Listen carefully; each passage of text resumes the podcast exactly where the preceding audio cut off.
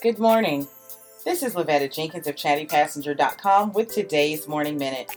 Inspiration to start your day in under a minute. Today's positive thought says When writing the story of your life, don't let anyone else hold the pen.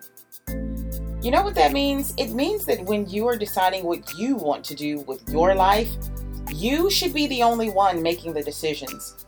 You should be the only one deciding what your fate will be. You should also be the only one who decides what you will and what you won't tolerate. Those things are key and important to who you really are and who you are to become. Also, know that when you're writing that story, you can always, at any moment, hit the world with a plot twist. You can change up at any given time. As long as you're changing for the better, you'll always come out on top.